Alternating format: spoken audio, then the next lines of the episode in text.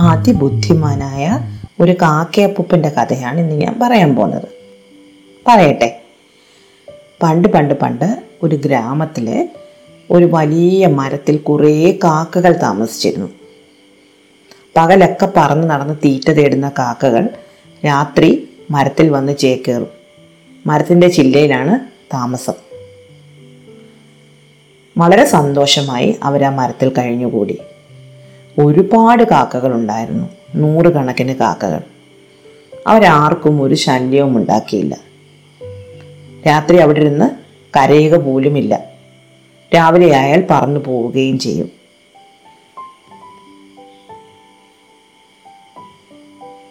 ഈ മരം നിൽക്കുന്നതിന് കുറച്ച് മാറി ഒരു ഗുഹയുണ്ടായിരുന്നു.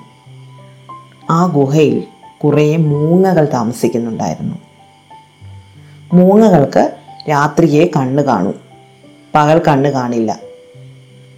രാത്രിയായാൽ മൂങ്ങകൾ പതുക്കെ പുറത്തിറങ്ങും. പകൽ മുഴുവൻ പറന്നു നടന്ന് ക്ഷീണിച്ചു വന്നിരിക്കുന്ന കാക്കകളെ ഓരോന്നായി കൊത്തിക്കൊലപ്പെടുത്തും. കാക്കകൾക്കാണെങ്കിൽ രാത്രി കണ്ണ് കാണില്ലല്ലോ. അതുകൊണ്ട് മൂങ്ങകൾ വരുന്നത് കാക്കകൾ അറിയുകയുമില്ല.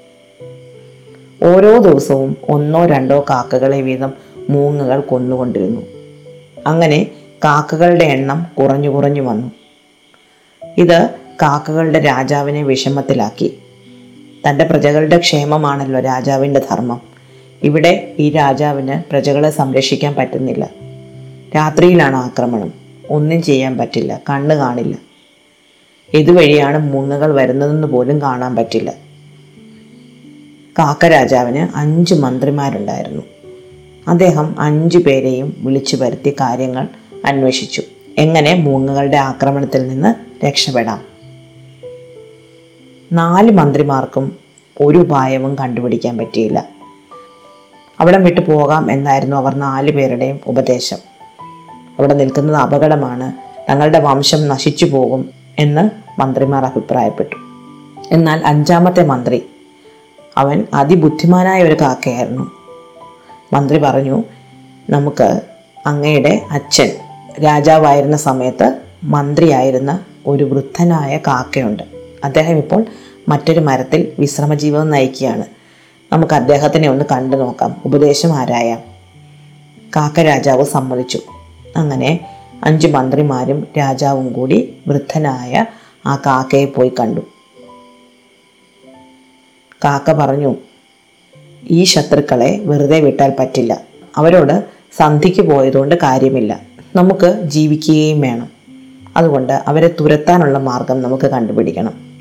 നമ്മൾ അങ്ങോട്ട് ഒരു ഉപദ്രവവും ചെയ്യാതിരുന്നിട്ടും മൂങ്ങകൾ നമ്മളെ ഇങ്ങോട്ട് വന്ന് കൊല്ലുകയാണ്. അതുകൊണ്ട് അവരെ വെറുതെ വിട്ടുകൂടാ.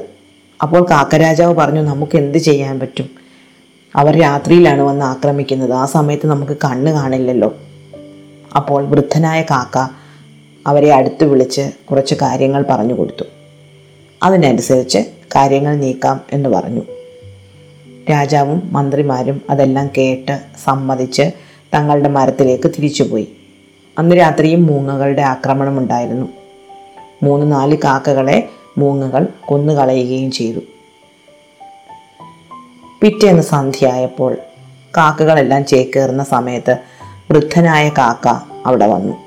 രാജാവും മന്ത്രിമാരും നേരത്തെ നിശ്ചയിച്ച പ്ലാൻ അനുസരിച്ച് ഈ വൃദ്ധനായ കാക്കയെ അറിയാമെന്ന് പോലും ഭാവിച്ചില്ല.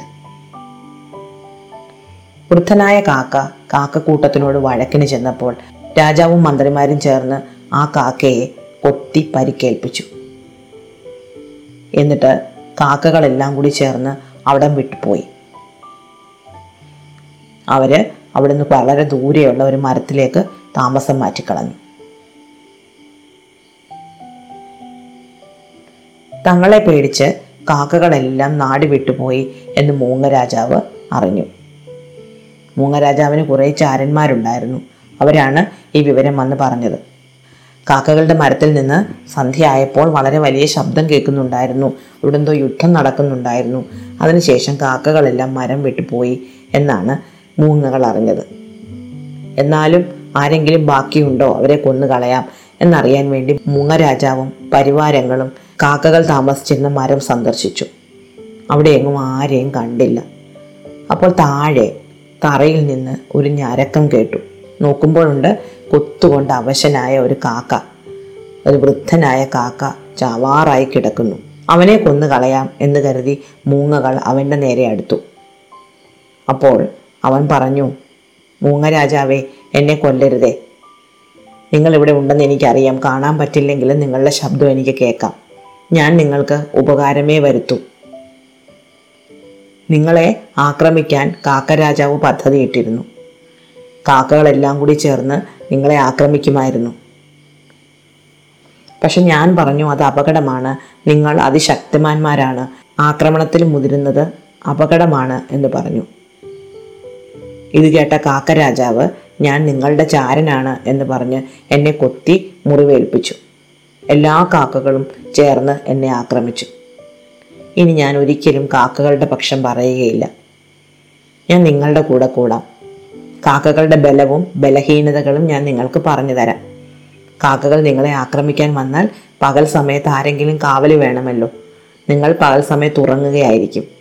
ആ സമയത്ത് ഞാൻ നിങ്ങളുടെ ഗുഹയ്ക്ക് പുറത്ത് കാവലിരുന്നു കൊള്ളാം. അപകടങ്ങൾ ഞാൻ മുൻകൂട്ടി അറിയിച്ചു കൊള്ളാം. ഇതൊരു നല്ല കാര്യമായി മൂങ്ങകളുടെ രാജാവിന് തോന്നി. അദ്ദേഹം തന്റെ മന്ത്രിമാരുമായി കൂടിയാലോചിച്ചു. അദ്ദേഹത്തിനും ഉണ്ടായിരുന്നു അഞ്ച് മന്ത്രിമാർ. അവർ നാല് പേരും ഈ കാക്കയെ തങ്ങളുടെ കൂടെ കൂട്ടാമെന്ന് പറഞ്ഞെങ്കിലും അഞ്ചാമത്തെ മന്ത്രി അതിനെ എതിർത്തു. ആ മന്ത്രി പറഞ്ഞത് ഇവൻ എന്തായാലും ശത്രുവാണ്. അവന്റെ വർഗം കാക്കകളുടേതാണ്. അവൻ ഒരിക്കലും നമ്മളോട് കൂറ് കാണിക്കില്ല. എന്നാൽ രാജാവും മറ്റു മന്ത്രിമാരും പരിവാരങ്ങളും ഈ അഭിപ്രായങ്ങളൊന്നും മുഖവിലക്കെടുത്തില്ല. അവർ കാക്കയെ അവരുടെ കൂടെ കൂട്ടി. ഗുഹയിലേക്ക് കൊണ്ടുപോയി. നല്ല ഭക്ഷണം കൊടുത്തു. ഗുഹയുടെ നടുക്ക് തന്നെ താമസിക്കാനും അനുവദിച്ചു. കാക്ക ഗുഹയ്ക്കകത്തും പുറത്തും ചുറ്റിപ്പറ്റി നടന്ന് മൂങ്ങകളെ സഹായിച്ചു തുടങ്ങി. മൂങ്ങകൾ പകൽ ഉറങ്ങുമ്പോൾ അവരുടെ ഗുഹയ്ക്കടുത്തേക്ക് ആരെങ്കിലും വരികയാണെങ്കിൽ അവരെ കൊത്തി ഓടിക്കുകയും. രാത്രി മൂങ്ങകൾ പുറത്തു പോകുമ്പോൾ മൂങ്ങകളുടെ കുഞ്ഞുങ്ങൾക്ക് കാവലിരിക്കുകയും ഒക്കെ ചെയ്തുകൊണ്ട് അവരുടെ വിശ്വസ്തനായി തീരാൻ ഈ വൃദ്ധനായ കാക്കയ്ക്ക് എളുപ്പം സാധിച്ചു. കാക്കയ്ക്ക് അവരുടെ ഗുഹയിൽ എവിടെ വേണമെങ്കിലും എപ്പോഴും കയറി ചെല്ലാമെന്നായി. അതോടെ അവൻ പകൽ സമയങ്ങളിലൊക്കെ ചുറ്റി നടന്ന് ചെറിയ ചുള്ളിക്കമ്പുകൾ കൊണ്ടുവന്ന് ഗുഹയിൽ അവിടെയും ഇവിടെയും നിക്ഷേപിക്കാൻ തുടങ്ങി. ചില മൂങ്ങകളൊക്കെ ഇത് ശ്രദ്ധിച്ചെങ്കിലും കാക്കകളുടെ സ്വഭാവം അതാണല്ലോ എന്ന് കരുതി അവരാരും ഒന്നും മിണ്ടിയില്ല. അങ്ങനെ മൂങ്ങകളുടെ ഗുഹയിൽ അവിടെ ഇവിടെയായി ചെറിയ ചെറിയ കൂനകളായി കാക്ക ചുള്ളിക്കമ്പുകൾ കൂട്ടിവെച്ചു. അതിനുശേഷം അവൻ കാക്കരാജാവിനെ കാണാൻ ചെന്നു. തങ്ങളുടെ പദ്ധതി നടപ്പിലാക്കാനുള്ള സമയമായി എന്നറിയിച്ചു. അന്ന് പകൽ കാക്കകൾ നാട്ടിലാകെ പറന്ന് നടന്ന് തീക്കൊള്ളികൾ കൊത്തിയെടുത്തു. എന്നിട്ട് അവയുമായി പറന്നു വന്ന് ഗുഹാ കവാടത്തിൽ നിക്ഷേപിച്ചു. മൂങ്ങകളെല്ലാം ഗുഹയ്ക്കുള്ളിൽ ഉറങ്ങുകയായിരുന്നു. ഗുഹയുടെ കവാടം മുതൽ അകത്തേക്ക് അവിടെ അവിടെയായി കൂട്ടിവെച്ചിരുന്ന ചുള്ളിക്കമ്പുകളിലെല്ലാം തീ പടർന്നു. ഗുഹയ്ക്കകം മുഴുവൻ തീയായി. മൂങ്ങകൾ മുഴുവൻ വെന്തു ചത്തു. അങ്ങനെ കാക്കകൾ തങ്ങളുടെ ഭീഷണിയിൽ നിന്ന് ശാശ്വതമായ പരിഹാരം നേടി. സമയത്ത് ബുദ്ധിപൂർവം തങ്ങളെ സഹായിച്ച വൃദ്ധനായ കാക്കയെ അവർ രാജ്യത്തിന്റെ മുഖ്യ ഉപദേഷ്ടകനായി നിയമിക്കുകയും ചെയ്തു. പിന്നീട് ആരുടെയും ശല്യമില്ലാതെ അവർ ആ വൻമരത്തിൽ സ്വൈര്യമായി വസിച്ചു. ഇഷ്ടമായോ കഥ? അടുത്ത കഥ അടുത്ത ദിവസം.